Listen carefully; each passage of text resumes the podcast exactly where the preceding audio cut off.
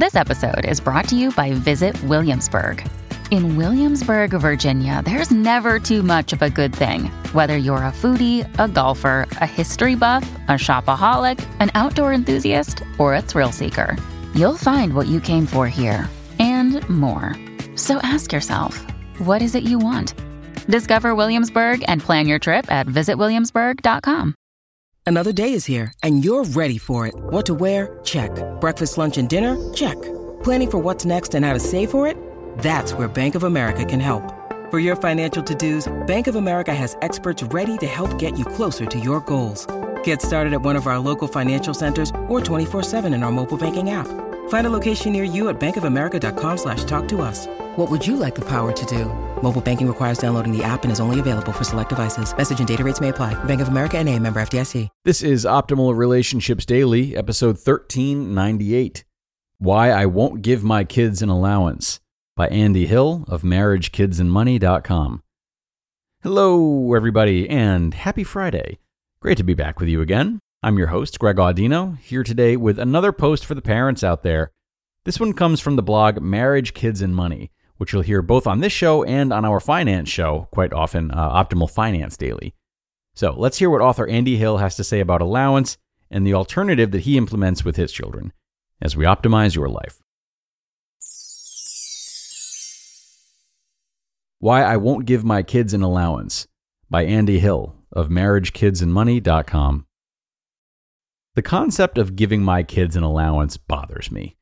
You exist, therefore you get money. That concept doesn't work in the real world. Why would I want to teach that to my kids? My children are only five and three, or five and three quarters and free, as they would say. So there's still quite a bit of time to cement our parenting strategy around chores, rewards, and helping around the house. My five year old Zoe has been doing small chores around the house for the last year. Instead of an allowance, we give her a dollar for each chore she completes. Three chores per week nets her $3. It's not bad for a five year old. The chores aren't too difficult, and she's really starting to grasp the concept that hard work equals reward. I'm new to this whole fatherhood thing, but using the term chore money instead of allowance just seems right to me. To further convince myself I'm headed down the right path, here are five reasons I dig the term chore money over allowance. 1. Understanding where money actually comes from. Throughout my career, I've found that the more effort I put in, the more rewards I receive. The same goes with Zoe's chores. We tie her contribution around the house to a monetary reward so that she starts to understand the correlation. If she helps with the chores, she gets paid. If she doesn't help, she doesn't get paid. It's quite simple, really. As we're trying to teach our daughter the rules of life, we found the simpler the better rule of thumb works best. That goes for brushing her teeth, the amount of time she gets with the iPad, and the amount of treats she can have. Our daughter craves rules and boundaries. When there is a vagueness to a situation, she kind of freaks out.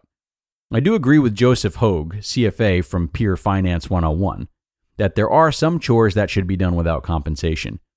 Quote, Kids need to learn that there are some things you do around the house just because they need to get done, said Hogue. A family works together even if the rewards aren't as tangible as getting paid. End quote. 2. Comprehending that money is a finite resource that should be carefully spent.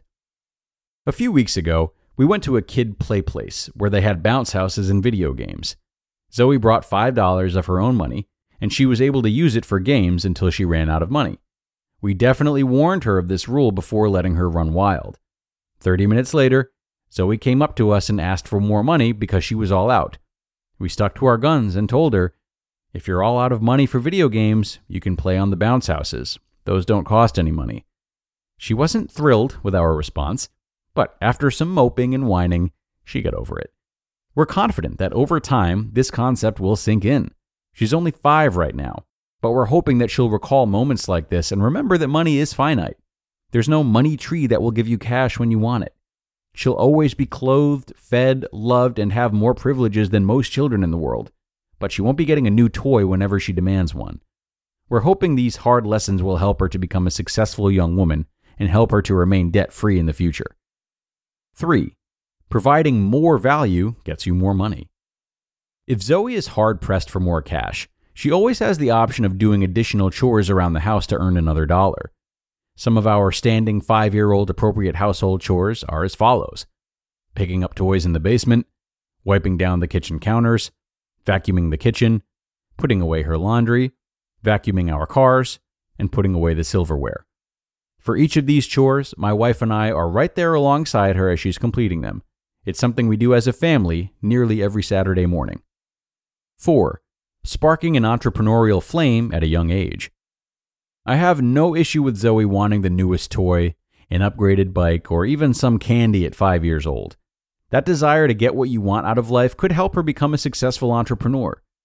It all starts with providing value. If Zoe is able to provide value through her chores at five years old, I'm very hopeful that she'll carry that same spirit into her teenage years and adulthood. By connecting a reward with the value she's providing, we're setting her on a smart path towards entrepreneurship. We want her to think, how can I provide the most value right now? With that mindset, she'll not only be monetarily rewarded, but she'll be emotionally and spiritually rewarded as well. 5. Saving becomes a habit early. I wrote a letter to my 20 year old nephew recommending that he start saving 50% today so that he could reach financial independence by his 37th birthday. My goal is to get my daughter started with saving and investing much earlier than 20 years old. When you're a saver, you have options. You can more easily pursue your passions and live your life on your own terms. Each time Zoe completes her three chores, we place one of the dollars in her save jar. Right now, at five years old, we're using this jar for larger savings goals like a new Disney Lego set. I'm thinking that I may need to add another jar called investing.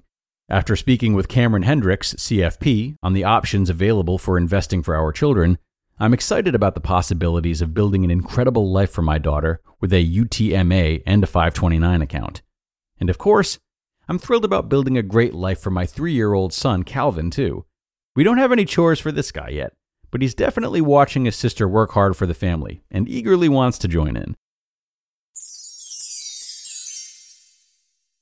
You just listened to the post titled, Why I Won't Give My Kids an Allowance by Andy Hill of MarriageKidsAndMoney.com. Discover why critics are calling Kingdom of the Planet of the Apes the best film of the franchise. What a wonderful day! It's a jaw dropping spectacle that demands to be seen on the biggest screen possible. We need to go. Hang on. It is our time. Kingdom of the Planet of the Apes. Now playing only in theaters. Rated PG 13. Some material may be inappropriate for children under 13. When you need mealtime inspiration, it's worth shopping Kroger, where you'll find over 30,000 mouthwatering choices that excite your inner foodie. And no matter what tasty choice you make, you'll enjoy our everyday low prices, plus extra ways to save, like digital coupons worth over $600 each week. You can also save up to $1 off per gallon at the pump with fuel points. More savings and more inspiring flavors make shopping Kroger worth it every time. Kroger, fresh for everyone. Fuel restrictions apply. And thanks so much to Andy for this post and for challenging conventional parenting ideas, as he often does when we hear from him, especially parenting ideas as they pertain to money.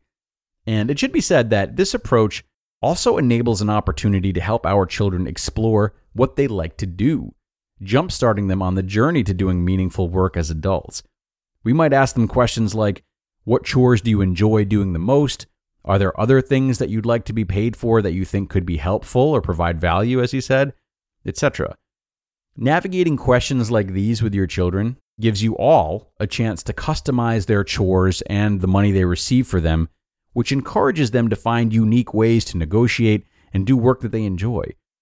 As a parent, of course, you don't have to give in to whatever they want, but you could meet them in the middle or enter into a discussion about how they'll only be paid if they can find a way to make the things they enjoy most out to be particularly helpful to the family or to others. So, a lot of lessons to extract from Andy's approach today, and we thank him for that yet again. But that does it for this episode, everyone. It's time to get going. Have a great Friday, everybody. Enjoy yourselves. And as always, I look forward to being with you again tomorrow for our weekly question and answer segment. That's where your optimal life awaits.